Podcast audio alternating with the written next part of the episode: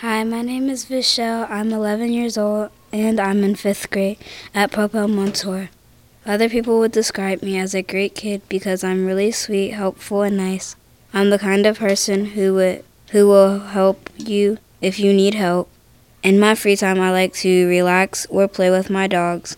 Something I know how to do really well is make bracelets.